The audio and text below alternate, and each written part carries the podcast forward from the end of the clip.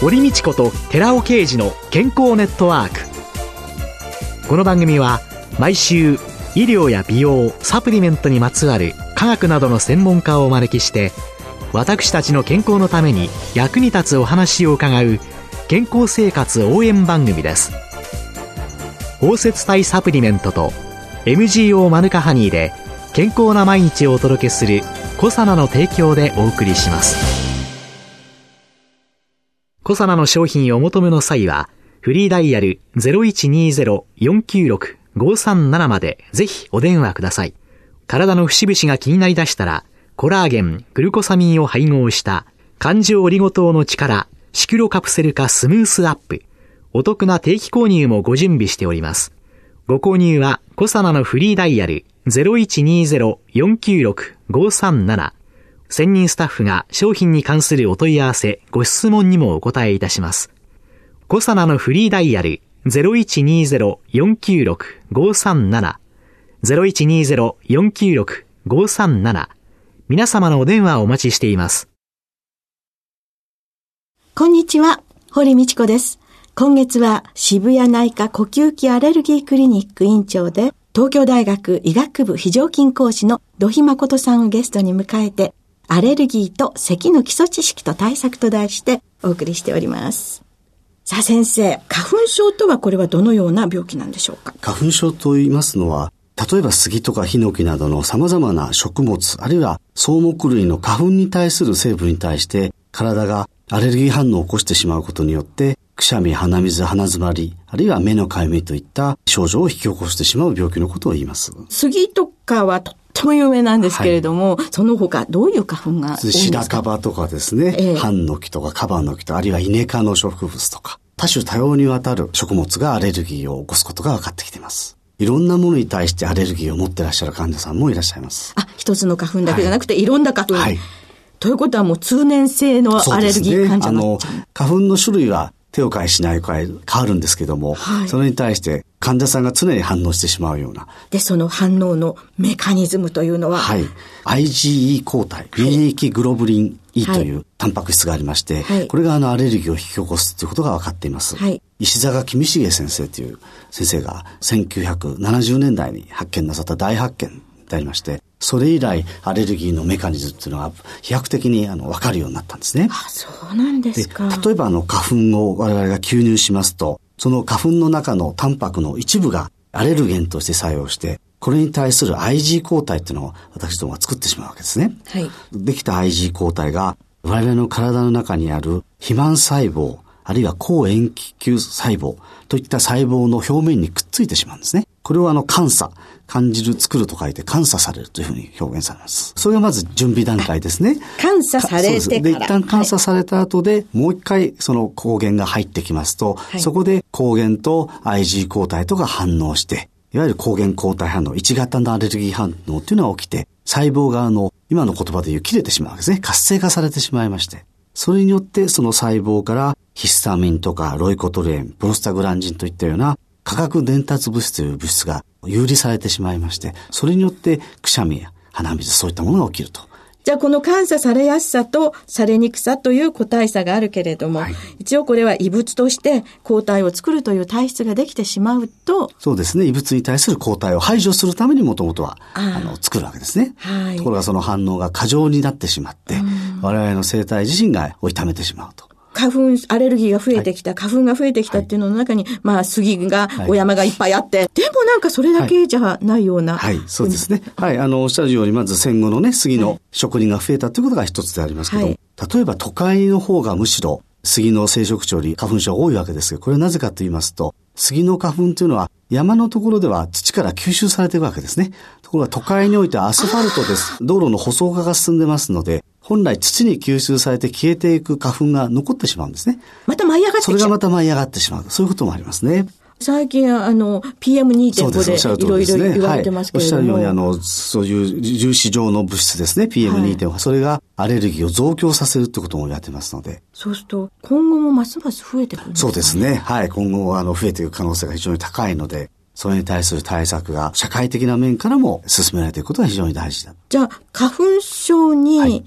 てった人と、はい、それから花粉症にならないためには、はい、やっぱり花粉にを浴びない方がそうですね。基本的にはやっぱり花粉に浴びる機会をできるだけ減らす方がいいですけども。花粉症じゃない人もやっぱり本当は花粉を浴びないようにしておいた方が発症予防できるんですかねそれはあの個人の体質にもよるので、えー、えーと一概には言えないと思いますけども、はい、基本的にはやっぱり浴びる量が少ないほど IG 抗体を作ってしまうリスクは低くなると思いますので、はい、ただ現実的にはやはり日本の環境で杉を全く花粉がないということはないですし、はい、先ほど申し上げたように杉以外のですね、白樺とかハンノキとかヒノキとか様々な花粉が飛んでますので、それを全く避けるというのは非常に難しいと思います。そうですね。はい。そうすると、じゃあもう対策を一生懸命考えていくことをもっとそうですね。ですね。大事なことはやっぱりアレルゲンとの接触をできるだけ減らすということで、はい、マスクをつけるとか、あるいは、例えばウール系の衣類っていうのは花粉がつきやすいですから、花粉が飛んでいる時期にはウール系のものを避けて、ポリエステ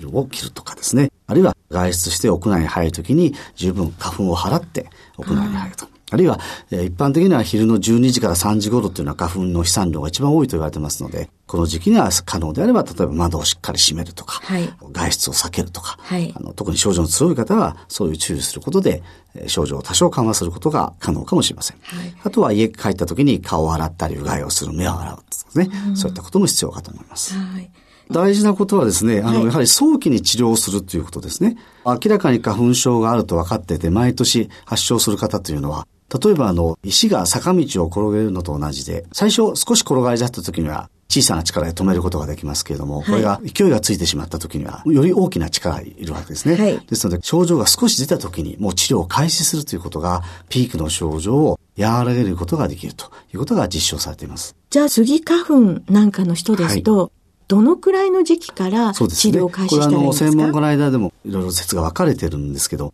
はい、一番極端な説としてはもう毎年2月になる場合にはもう1月から症状があってもなくても、あるいは杉が飛んでもいなくても薬を飲みなさいと、飲み始めなさいと主張する専門家もいますけども、うんえ。ー、あの、必ずしも皆々はそう言ってるわけじゃなくて、はい、一つは明らかにその科学的なデータとして実証されているのは、例えば杉花粉がある方で、住んでらっしゃる地域で花粉が飛び始めたという情報が出て、で、ご自身が少しでも症状、例えば目のかゆみとか鼻水ですね、が少しでも出た時にはもうその時点で治療を開した方が明らかに症状を軽くすることができるということは明らかになってます。ああ治療薬はですね、はい、最近市販薬としてもちょっと出てきたり。はい、OTC とかね。はい、OTC 出てるんですけれども、やっぱりコストの面だとか、ある一定の期間飲み続けなきゃいけないってことを考えると、はいはい、医師の診断、治療を受けた方がいいんです、そうですね。やはりあの、可能であれば、ご自分がどういうものに対してアレルギーがあるか、はい、例えば好きだけなのか、ヒノキもあるのか、あるいは白樺にもあるのか、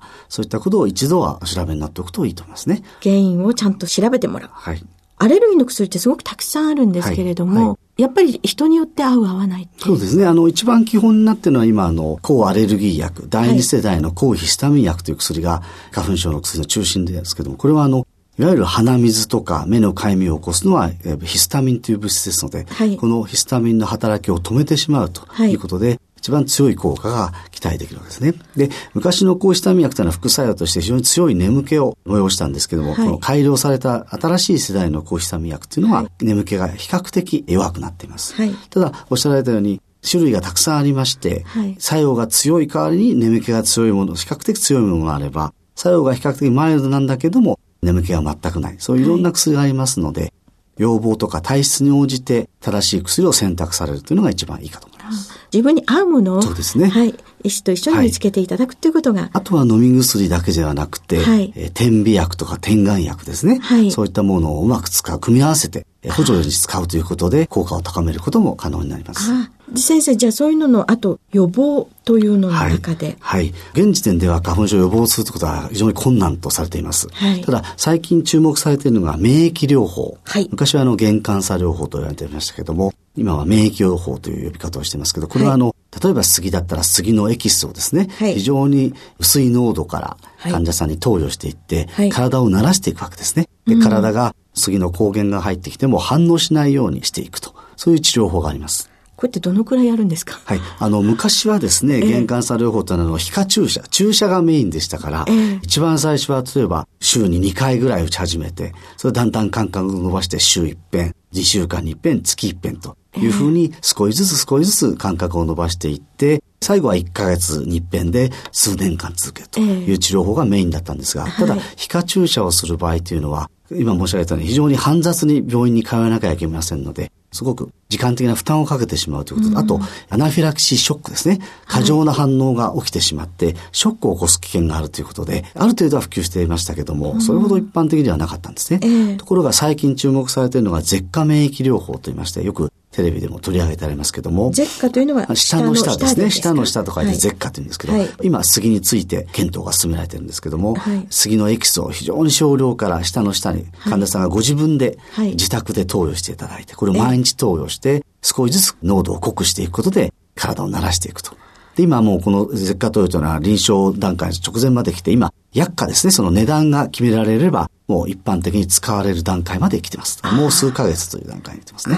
多分、6月ぐらいからは、皆さん使えるように、ねはい、ただこれは問題がありまして、はい、あの、使う側の医師がですね、専門の講習をちゃんと受けて、資格を取らないと認可されないということで、我々もあの、申し込みをしようとしてるんですけど、なかなかこれがあの、狭き門で、なかなか予約が取れないという現状が少しあるので。はあ、そうなんですか、はい、これができてきますと、体が反応しにくくなってきますので、うん、全く発症を予防することはできませんけども、発症した患者さんで症状が出ない時期をずっと維持することが理論的には可能になってくる可能性があります。はい。はい、あと、こういうのの中で社会全体で、こう、アレルギーということに対して花粉症ですね。はい、どのような取り組みが求められるんでしょうか、ね、そうですね。例えば、スギ花粉症について言えば、最近あの、花粉の少ない低花粉の杉を植林するという運動もあるようですので、はい、そういうことによって飛散量を実際に抑えるということが大事かと思いますね。はい、あと、個体の側としてはやはり第1回目でも申し上げたように、あまりきれいきれいにしないと。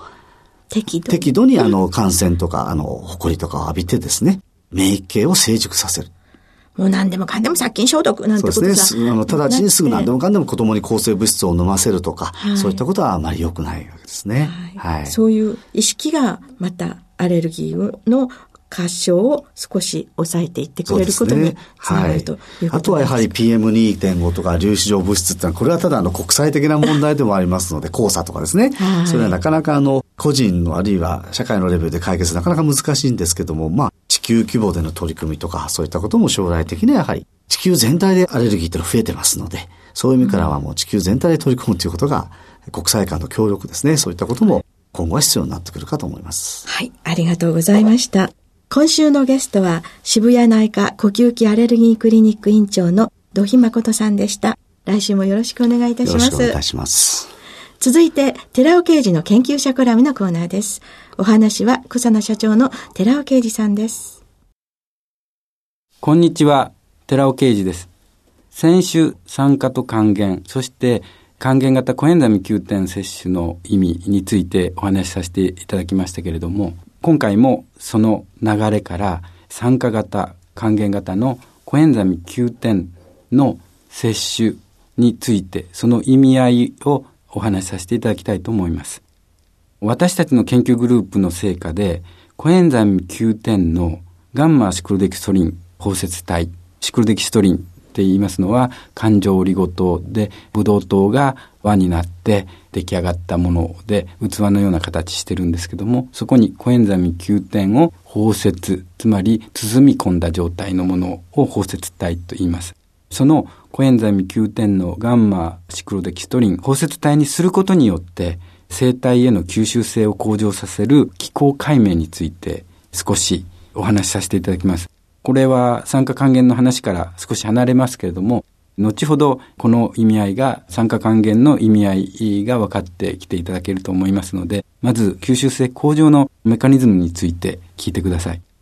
使用性のコエンザミ9点、これは水には溶けないということで、生体吸収性、生体利用能って言いますけども、これは非常にコエンザミ9点って低いんです。ところが、ガンマ宿敵ストリン包摂体にすることによって、吸収性を大幅に改善した。これは10年前に私どもで開発したものなんですけども、実際に健常人72名による吸収性評価におきまして、市販の水溶性コエンザミ9点など、様々な製剤と比較したんですけども、包摂化した方が、その吸収性は桁違いに高いということを示してきました。でも、その頃、しかしながら、この当時は、実際には包摂化させても水に溶けてないんですよね。不溶性のまま、きれいに分散はするんです。ですから、水と油のように油で固まってしまうことはないんですけども、きれいに分散するんですけども、不溶性であると。こんなガンマ宿敵ストリン包摂体がどうして吸収性が高まったのかって全く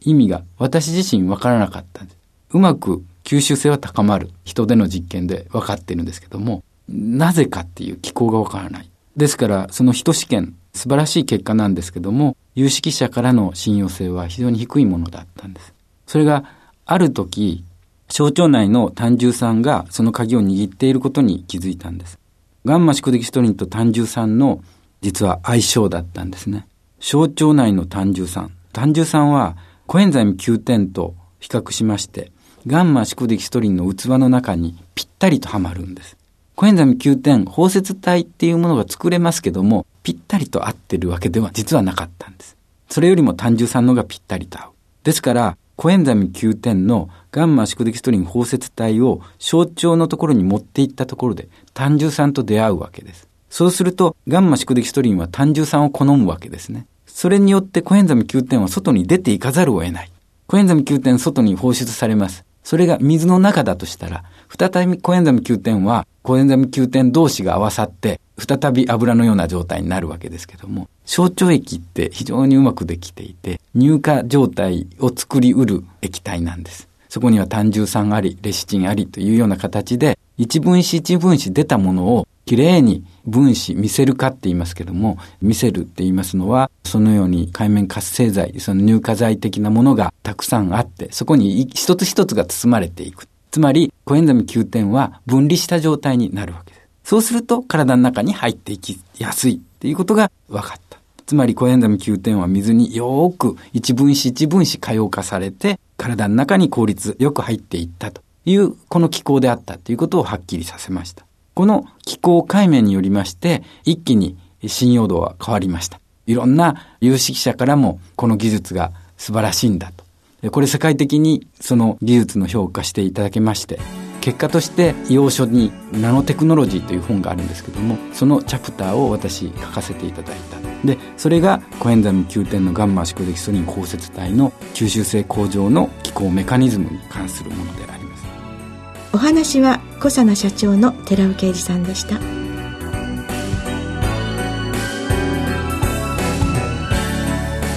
ここで小佐奈から番組お聞きの皆様へプレゼントのお知らせです。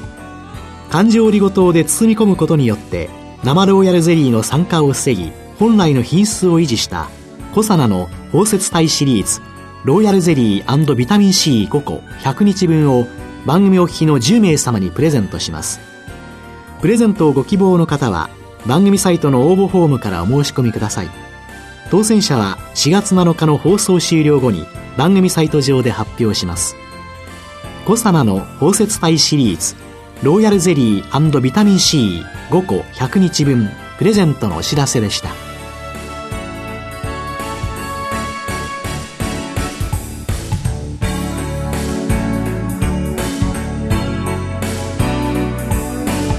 堀道子と寺尾啓二の健康ネットワーク